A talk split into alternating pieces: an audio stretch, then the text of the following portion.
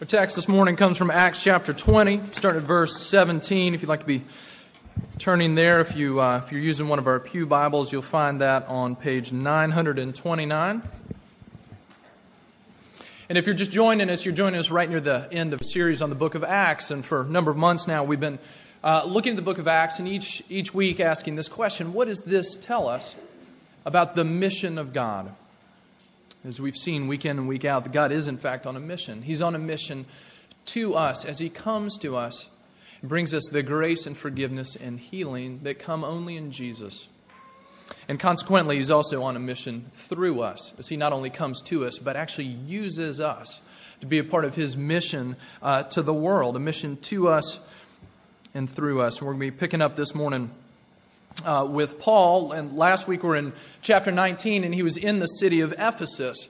Uh, time has passed between then and where we're picking up now, and he's actually uh, continued his travel, travels and is now back near the city of Ephesus. He doesn't come all the way to the city, but is in a nearby city called Miletus.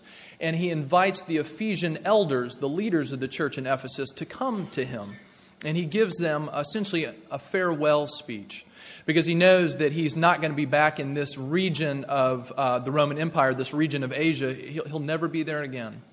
And he knows that he's never going to see these people in person again. And so he calls the elders to come to him in order to instruct him. So that's the text that we're going to have before us this morning. Let's pray together and then, and then we'll read. Father, we thank you for the gift of your word to us. And we trust that you would meet with us because you said that wherever two or three are gathered in your name, that you are here also.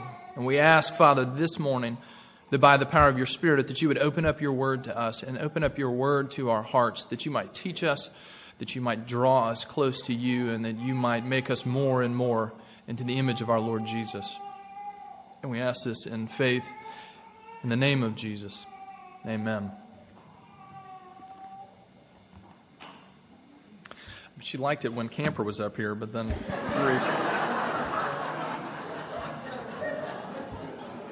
Acts chapter 20, picking up at verse 17. Now from Miletus he sent to Ephesus and called the elders of the church to come to him. And when they came to him, he said to them, You yourselves know how I lived among you the whole time from the first day that I set foot in Asia serving the Lord with all humility and with tears and with trials that happened to me through the plots of the Jews. How I did not shrink from declaring to you anything that was profitable, and teaching you in public and from house to house, testifying to both Jews and Greeks of repentance towards God and of faith in our Lord Jesus Christ. And now, behold, I am going to Jerusalem, constrained by the Spirit not knowing what will happen to me there, except that the Holy Spirit testifies to me in every city that imprisonment and afflictions await me. But I do not account my life of any value, nor as precious to myself, if only I may finish my course in the ministry that I receive from the Lord Jesus to testify to the gospel of the grace of God. And now, behold, I know that none of you among whom I have gone about proclaiming the kingdom will see my face again. Therefore, I testify to you this day that I am innocent of the blood of all of you. For I did not shrink from declaring to you the whole counsel of God. Pay careful attention to yourselves and to all the flock in which the Holy Spirit has made you overseers, to care for the church of God, which he obtained with his own blood. I know that after my departure, fierce wolves will come in among you, not sparing the flock. And from among your own selves will arise men speaking twisted things to draw away the disciples after them. Therefore, be alert, remembering that for three years I did not cease night or day to admonish everyone with tears. And now I commend you to God and to the word of his grace, which is able to build you up and to give you the inheritance among all those who are sanctified. I coveted no one's silver or gold or apparel. You yourselves know that these hands ministered to my necessities and to those who were with me. In all things I have shown you that by working hard in this way we must help the weak. And remember the words of the Lord Jesus, how he himself said, It is more blessed to give than to receive. And when he had said these things, he knelt down and prayed with them all. And there was much weeping on the part of all, and they embraced Paul and kissed him, being sorrowful, most of all because of the word that he had spoken that they would not see his face again, and they accompanied him to the ship. uh, I'm struck by this passage because there is, there's so much here. I mean, in many ways, this, uh, this speech that Paul gives is really unique in the whole book of Acts because it is the only extended, uh, it's the only extended speech in Acts on anyone's lips that's addressed primarily to Christians. Because all the other major speeches of Acts are uh, speeches, evangelistic speeches to those who do not know Jesus and a call to them to believe and follow. Or in the chapters following this, uh, extended dialogues of, of Paul's as he's defending himself before the authorities. But this is the only speech in Acts that is directed uh, to Christians and is directed specifically to the leaders of this church in Ephesus as Paul is saying goodbye to them and he's reminding them of the things that he wants them to hold dear. And it strikes me that there's, there's so much here. There's, there's many different sermons that could have been preached on this. Uh, if you look at verse 19, uh, Paul speaks of serving the Lord with all humility and with tears and with trials. Uh, humility, tears, and trials. That, that was the sermon I thought I was going to preach this morning. We'll, we'll save that for another day. I think there's something else for us here, but so much here of Paul's heart for his people and the way he cares for them. But here's what we're going to look at specifically this morning as we think again in the bigger context of God's mission to us and through us. I think what we see here is that the church the church is the people of God's mission.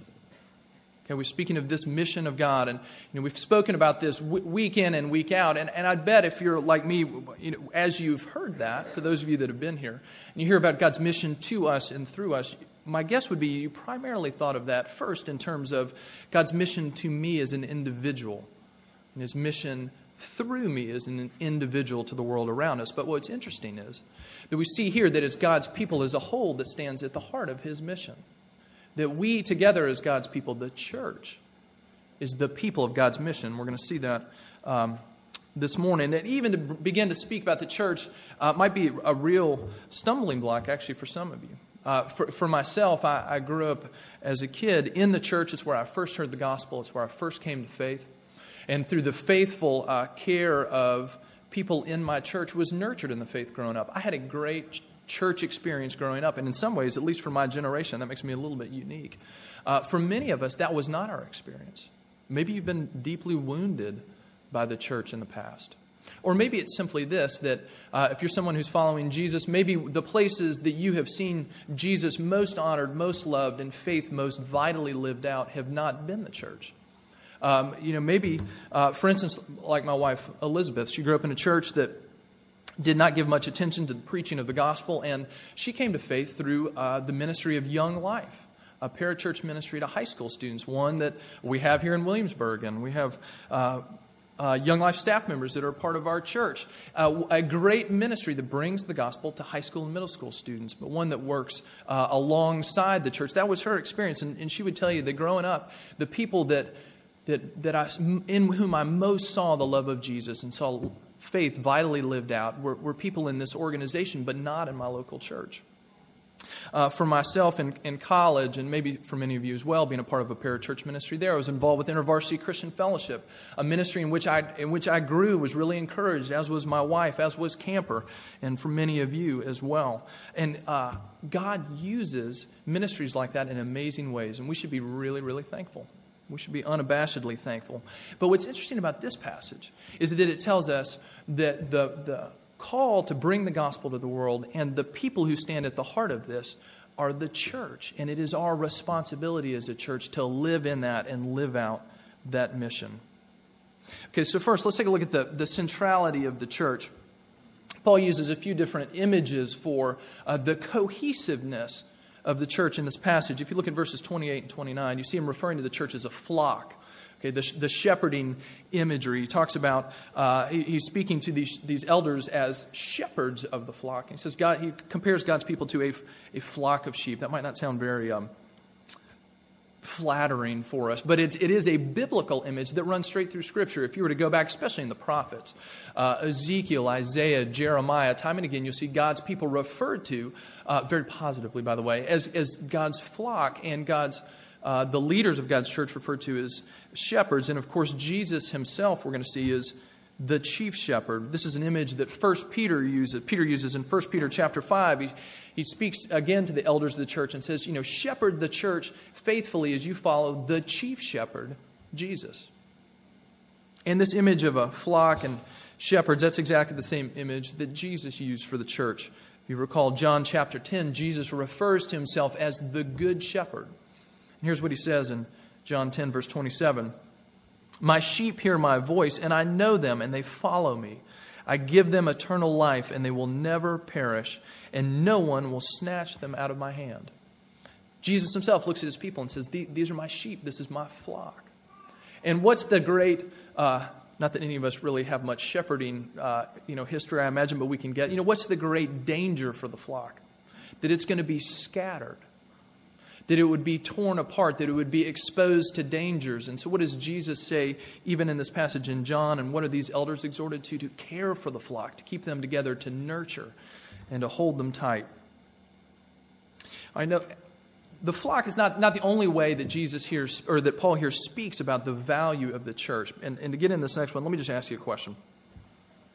For whom did Jesus die? For whom did Jesus die?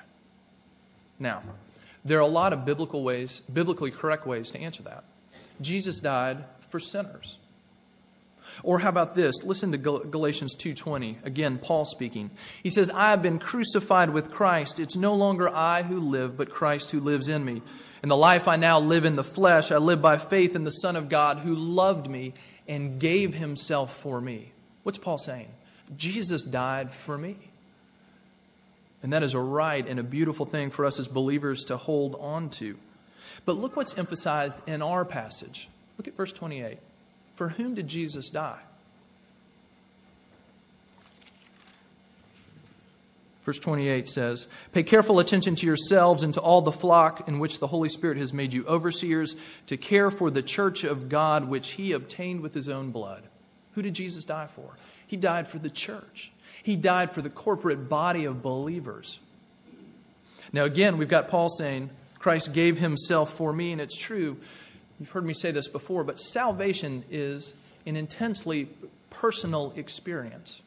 It's right that when we say, when we talk to somebody about following Jesus, we speak of a personal relationship with Jesus. It's intensely personal. But it is not private or privatized or individualized. It is personal but not private. We are called into the people of God. And for those of us uh, who are Americans, not everybody here are, in our own culture, how do we tend to see ourselves primarily? As individuals first, and as members of a family or a church or a community or a nation second. When you think of yourself as a Christian, what do you tend to think of first? You think of yourself as an individual and then maybe your participation in the body of Christ secondarily.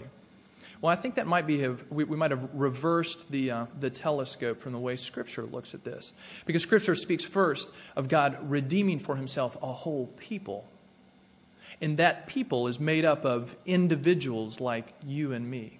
So both are true. There's a, there's a personal dimension of it and a corporate dimension of it, but for Scripture, the corporate comes first, and it has implications then for us as individuals. That might seem overly subtle, but it has serious implications for the way we think about our own faith and our connection to other Christians. To realize in view of the Bible that we are part of the people of God, that this is a corporate reality for us with individual implications, very dear and precious ones, but it is a corporate uh, reality for us. Now, the, the Bible uses other than flock and you know, uses other images for us as the church. 1 Corinthians 10 speaks of uh, the church as a body, that we are parts of it. It uses the analogy of a, of a physical human body with Christ as the head, and we're his body. Or if you think of Ephesians 5, Paul speaks about marriage and the relationships between husbands and wives, and right in the middle of that, he suddenly switches and says, But of course, I'm talking about our relationship to Jesus as the church. He says, Jesus is our great bridegroom, and we are the bride. The church is his bride, this relationship of incredible intimacy. And in Revelation 19 and 20, when Jesus returns, the image that's used is the bridegroom coming back for the wedding supper with his bride, us, his people. And it, the church matters to him. Deuteronomy 7 6 uses this image for God's people. It refers to us as God's treasured possession. And that's what he's getting at, Paul's getting at in this speech here, that we are, in fact, God's treasured possession. Let me ask you this how do you know when something is valuable to you? Or how is that shown? Uh, it might be by the uh, amount of money that you're willing to pay to purchase something, as a gauge of how valuable something is, or the extent to which you're willing to sacrifice for something that is valuable to you.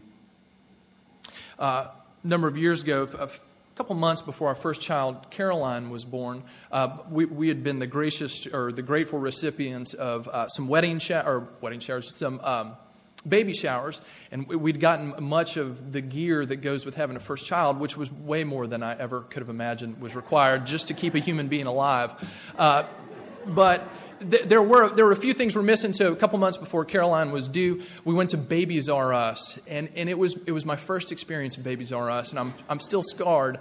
Uh, we were looking for a a stroller among other things, and when you walk in and find two aisles of strollers, and you know that if you don't pick the right one, your child is going to be scarred forever. So there we are. We're getting all the, the, stuff we still need for our baby. We come up to the checkout line, uh, and there's this o- older lady who's who's checking us out. And I don't know if we caught her on the wrong day or she was a perpetually grumpy person. But as she's checking us out, the thing she says is, you know, nobody ever tells you that a baby is going to cost you six thousand dollars in its first year. And I'm thinking, no, they don't tell you that, do they? so there I am thinking about six thousand uh, dollars, and you know, disturbed by that and. Well, a couple months later, fast forward, you know, th- there we are in the, in the delivery room, and, and Caroline is, is, born, and there I'm, I'm holding my daughter in my arms. And at which point you would think, $6,000? Who cares? Who cares? Not even worth mentioning.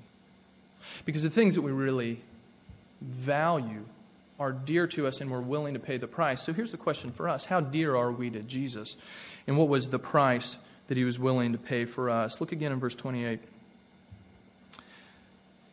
Holy Spirit's made you overseers to care for the church of God, which he obtained with his own blood. How much of a treasure did Jesus think that we are? Well, it was one that was worth his own death to him.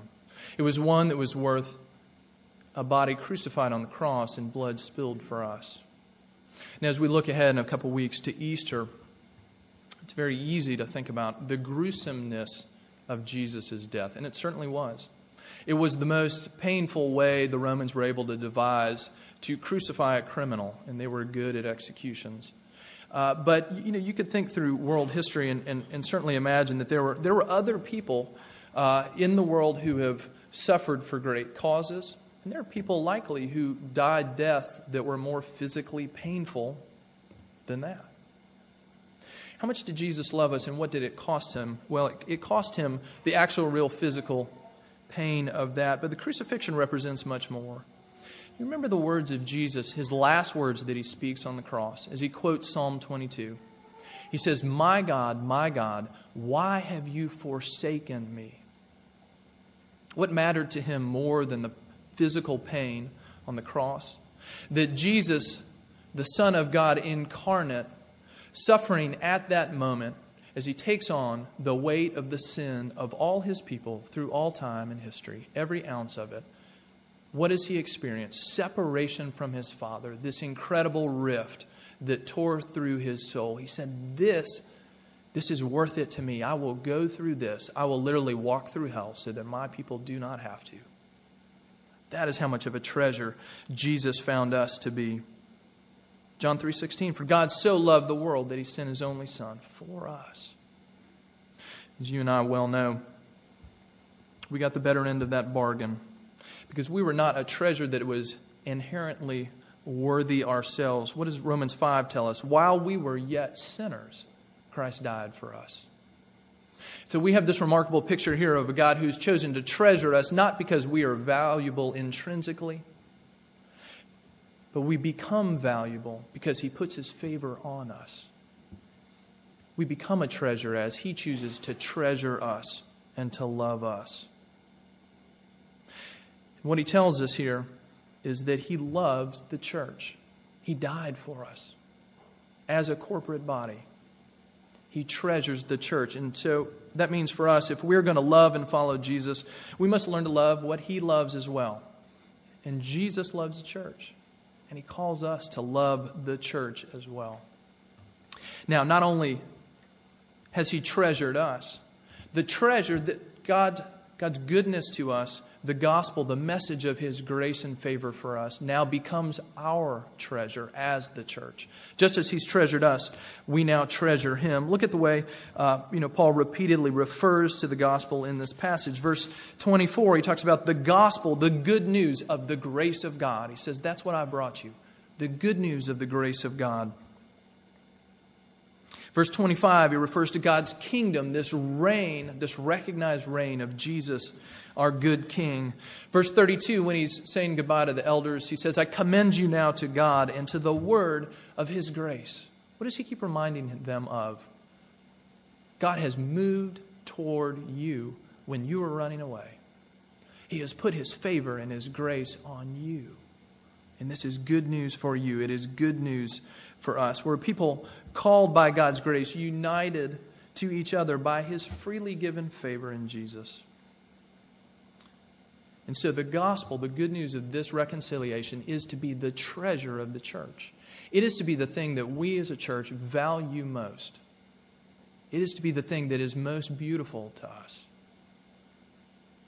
It's to be the thing that one day we hope, if you were to ask somebody in our city, what do you know about Grace Covenant Presbyterian Church? They would say they value the gospel, the goodness of Jesus, and they live it out, and they show the love of Jesus to everybody they come in contact with. This whole city is indelibly changed because the gospel has shone, has shone brightly for Grace Covenant.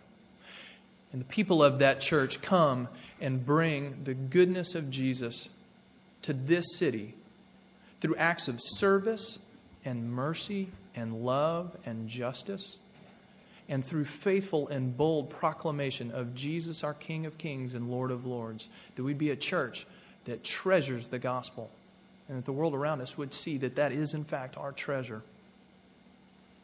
Now, it's interesting, he goes on, as we said in this, in this passage, he specifically is addressing leaders of the church. He's addressing the elders. And it, as I was studying this and thinking about it, it'd be very easy just to sort of pass over that quickly because in a, in a church our size, there's only a handful of elders, but of course, this is not simply relevant to them because we all have a share in this, and it's important for us all to understand what, is, what does God really call the leaders of His church to? Just a couple things to point out. Several titles are used for these leaders of the church in this chapter. They're referred to as elders. Uh, in verse 28, they're also referred, 28, 29, they're also referred to um, as overseers and he speaks to them about caring for, nurturing the church of God. And, and, and the verb in the Greek there is literally the verb that means to shepherd. The same role are called shepherds, shepherds, overseers, elders, all refer to the same role of the people that God's called into uh, leadership in the church. Another thing that stands out to me in verse 28 there is it, it's clear how did these people become elders? Well, what does he say? You know, that you were appointed by the Holy Spirit. Now, in, for Paul, as he went around planting churches, he appointed elders and left them then to appoint their own elders as the years went by. But in, in spite of that human agency, what does he say? It's the Holy Spirit who calls people to serve and to lead in this way. Now, what does he want these leaders to know? What does he want them to value? Look again at verse 28. The very first thing that he says to them in this context, he says, Pay careful attention to yourselves. The very first thing he says to him, pay careful attention to yourselves. What's he saying? Okay, this gospel that is to be the treasure of the church must be your treasure. Jesus must be the center of your life. He must be the orienting thing around which everything else in your life fits and comes into context. All of your life now relates to the service of Jesus. And that gets played out for you now at home and in your places of business and with your friends and with your neighborhood and certainly here at this at the church. He says to the elders, Jesus must be what is most precious, what is most central to you. He must be your deepest love. That's the first thing he says to the elders.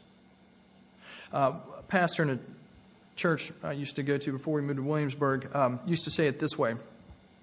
He said, We have to be smoking what we're selling. Now, there's a lot wrong with that statement. Uh, but there's a lot right about it as well. What does he say? He says to the leaders of the church, if you're going to point people to Jesus, then you'd better be resting in Jesus yourself.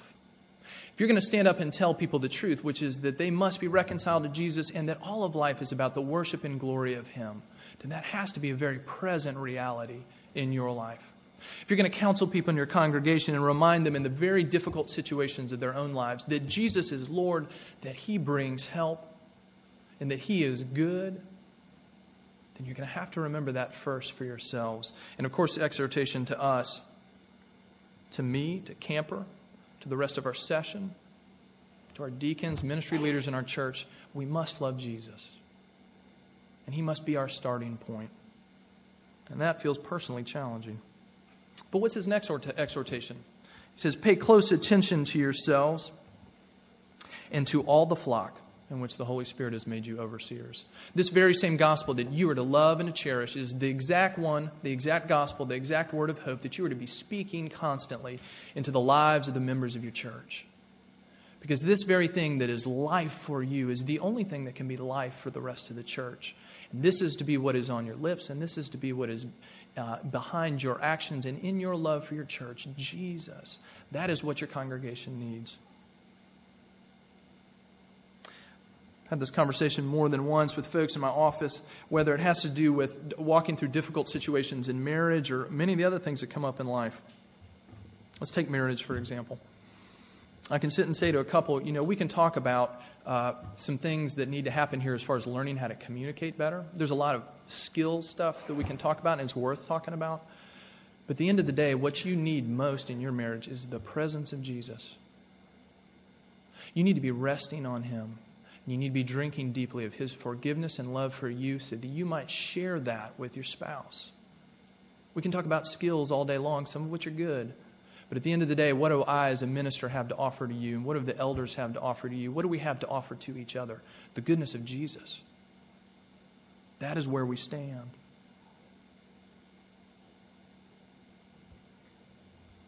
He goes on and calls them to care for the church, again, literally to shepherd the church to care for them, to lead them, to defend them, to guide them, to love them. That's what our elders are called to. Let me just offer this as a way of application. Uh, pray for the leadership of your church. We desperately need you to pray. Pray that we would be people who love Jesus deeply and above all, and that we might faithfully minister the gospel to you because we are all people in need of Jesus. But then he goes on, not simply speaking of the treasure of the church, leaders of the church, but he goes on to talk about the threat of the church. Look at verses 29 and 30. He says that after I leave, he says, fierce wolves are going to come up even among you, even in, in your own church. There are, going to be, uh, there are going to be leaders and teachers that would rise up and teach things that are false, and they're going to cause incredible destruction, and you must be on your guard. Because what's he saying? You, you know the, the little children's rhyme that sticks and stones can break my bones, but words can never hurt me. Well, Paul says sticks and stones can break your bones, but bad doctrine will, will kill you and will kill your church. False teaching that would point us away from Jesus will kill your church. And there are a lot of ways this could manifest itself in a church. And let, let me just say, what I, as I look at us, dangers that, that we need to constantly be on the guard against. One is this that we would be people that, whatever we profess with our mouth, that at the end of the day, we would, we would still be people who live in such a way that we proclaim, Jesus loves me because I work hard. I can trust that God is acting favorably towards me this week because I've done the right stuff and I've checked it off my list. And we might say with our lips, that is not what we believe, but so often your life and my life proclaim that's exactly what we believe God's favor, a reward for my goodness, rather than my goodness, a response to God's unmerited favor. That would be a danger for us. Another danger for us, as I think about our congregation, is that we would be very careful because um, that we would never think that we can ask this question How is the gospel good news for me? Without at the very same time asking this question How is the gospel good news for my neighbor? Because those questions really can't be separated. Not if what Acts is teaching us about the mission of God to us and through us is really true. Those questions always go together. How is the gospel good news for me must always be closely wed to how is the gospel good news for them, for this city, for my family, for my coworkers, for my neighbors. How is the gospel not only good news for me, but how is it good news for them as well? Just a couple quick things in conclusion by way of ap- further application. One is this uh, if Jesus really loves the church and if it's really at the center of his work as the people of God, then I think it makes sense that we have to be a part of the church. That if you're somebody following Jesus, you're called to be a part of a church. Uh, some of you have experienced this in the past or possibly are experiencing in the future. You know what bad, prolonged dating looks like, right? Okay um, you, you're dating somebody and you're, and you're in this constant mode of evaluation. Is this person the one for me? Are they the right fit for me? Do we have fun enough on our dates? Is this the kind of fun that could last for 70 years? Is this, you know, always in this mode of evaluation? And the, our relationship to the church can look like bad dating. And let me just say this one application, I think, of this text is that you should join your church whether that's us or another church that faithfully preaches the gospel. Find a church that's a good fit for you. Of course, I hope it's this one. Most of us are here because we found that it is this one. But join your church, wedge yourself to it. Because the truth is, it is far too easy in our individualistic society to be free agents. What happens the first time things get hard? Or the first time you get that snub out in the commons that might or might not have been intentional and you just don't know. Or what happens when things start to fall apart in your life and there's serious stuff that you don't want anybody to look at? How easy it is for us to run instead of to turn towards God's people, this people who stand at the heart of God's mission, that we might together learn what it means to forgive and to love and to grow.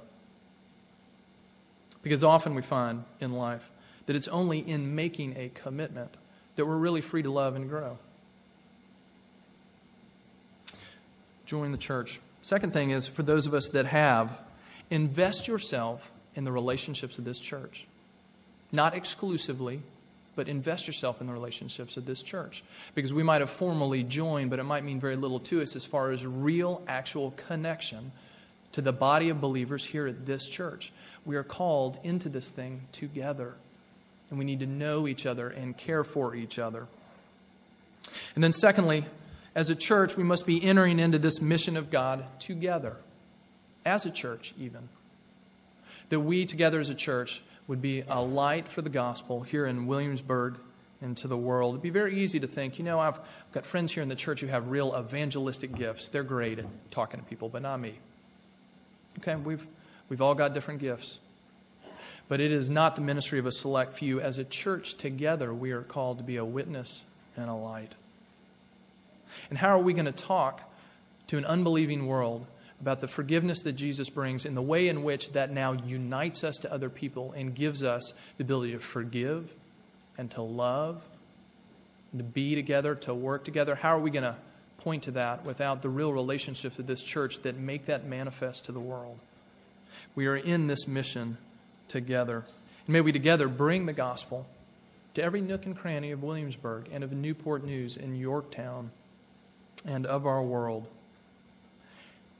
Application here pray for this that we would be that kind of church, that we would have those kind of connections, and that we as a church together would treasure the gospel and that we as a church together would share and show that treasure to a world around us.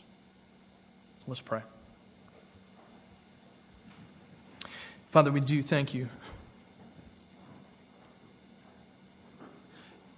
that your great plan in the world is so much bigger than we are as individuals. We thank you that you have saved us to be in right relationship with you, but at the same time, that comes right relationship with your family, your people. You have come to save an international family of believers that stretches through time and across the whole world. People from every tongue and tribe and nation now brought into one family, the church. And here, for us here in Williamsburg and here at this church, we are one manifestation of that. This local church, you love us. May we love it and love your purposes, and may together we be faithful to step into the mission of God that you call us to. And we pray this in Jesus' name. Amen.